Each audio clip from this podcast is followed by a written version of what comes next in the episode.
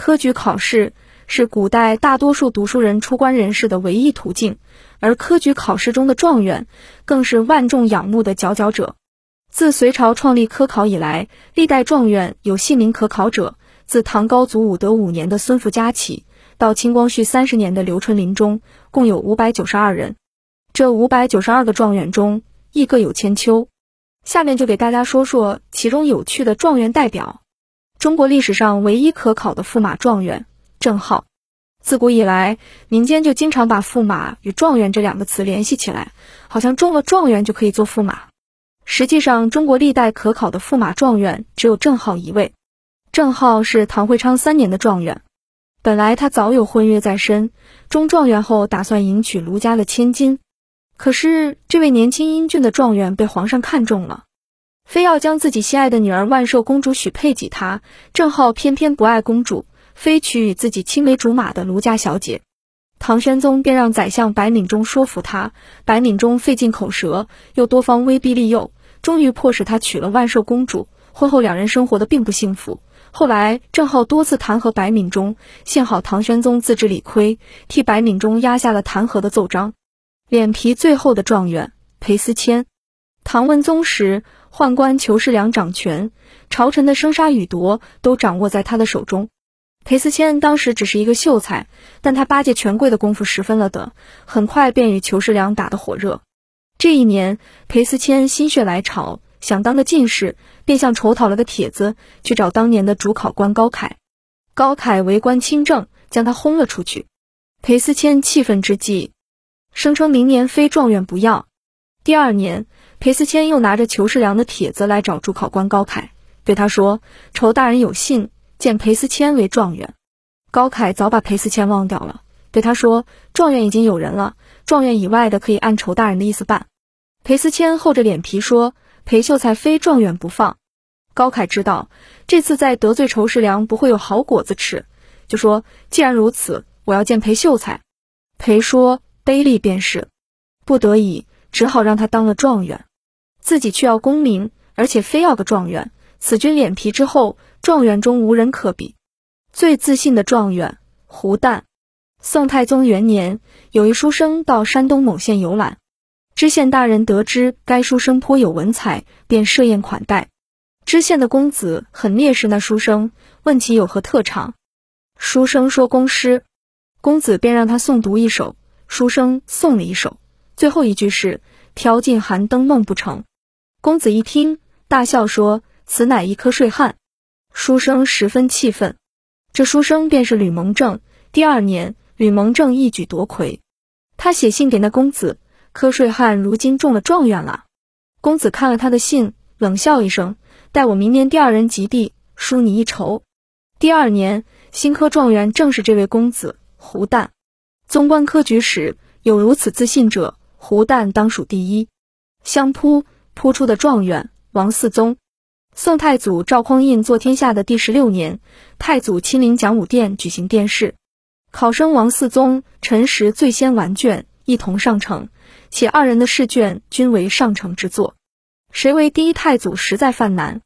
最后马上得天下的太祖让二人决力，即相扑，胜者为状元。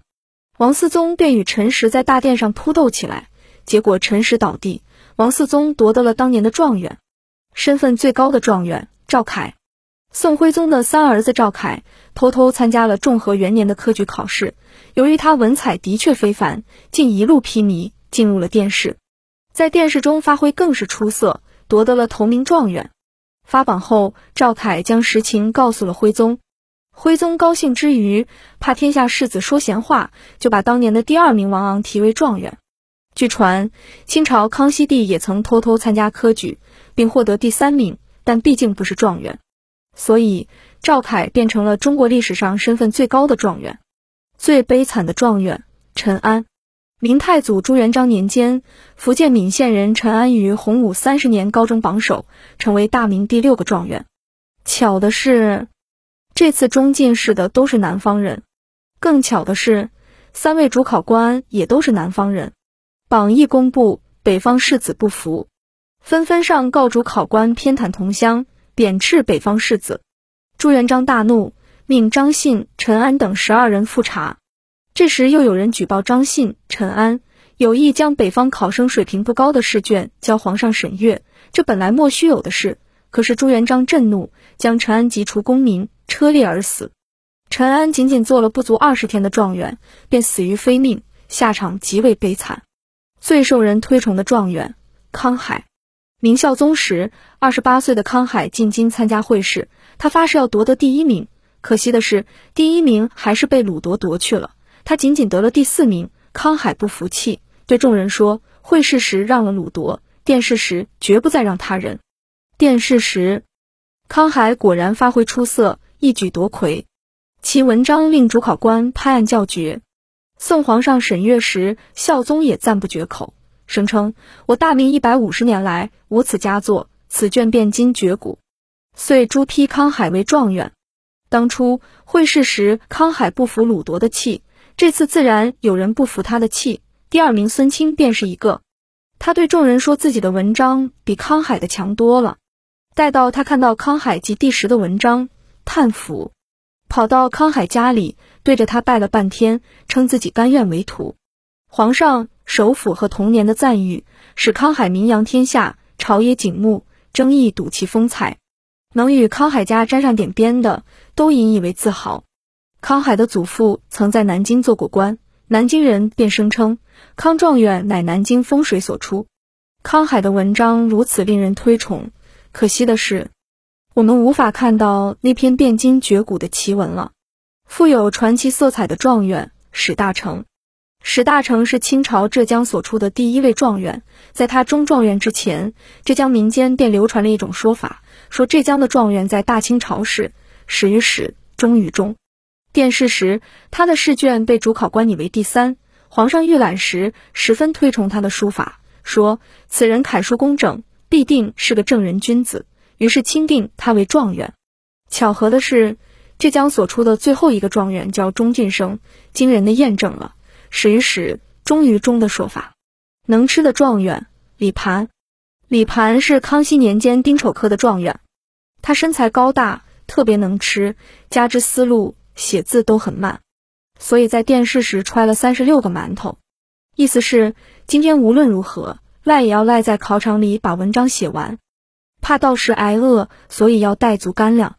果然天黑了，考生们都交了卷，李盘才刚刚开了个头，监考官过来催他交卷，他急得满头大汗，声泪俱下的央求主考官：“学生毕生之业在此一举，请千万不要催逼，容我慢慢写完。”监考官见他可怜，就发给他几支蜡烛。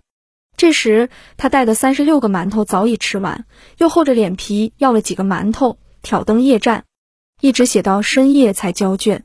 康熙帝知道这件事后，不但不怪罪他，反而认为这是一位难得的苦学之士，竟破例让他当上了头名状元。与他同榜的探花作诗一首调戏李盘：望重彭城郡，名高进土科，仪容好绛帛，刀笔似萧何。目下还生子，重编还出番，一般难学处。三十六伯伯自此。波波状元里盘传便是林，最侥幸的状元毕沅。毕沅中状元前是军机处的一个小屁，在那年的四月二十五日夜，他与同僚楚重光、童凤三人在军机处值班。此三人都顺利通过了会试，准备参加于四月二十六日举行的殿试。楚同二人想回寓所准备明天的殿试，便对老实的毕沅说：“我俩书法好，有望夺魁。你书法不行。”就别做非分之想了，替我俩代劳吧。清朝殿试确实有偏重书法的现象，而毕沅的书法又确实不行，就答应了。当夜，陕甘总督关于新疆屯田事宜的奏折送到军机处，毕沅详加研读。没想到第二天殿试考实物册题目正是关于新疆屯田事宜的。毕沅胸有成竹，挥笔立就。开榜结果，毕沅高中状元。楚重光中了榜眼，童凤则列二甲第六。当楚童二人得知那晚的事儿后，无不嗟叹。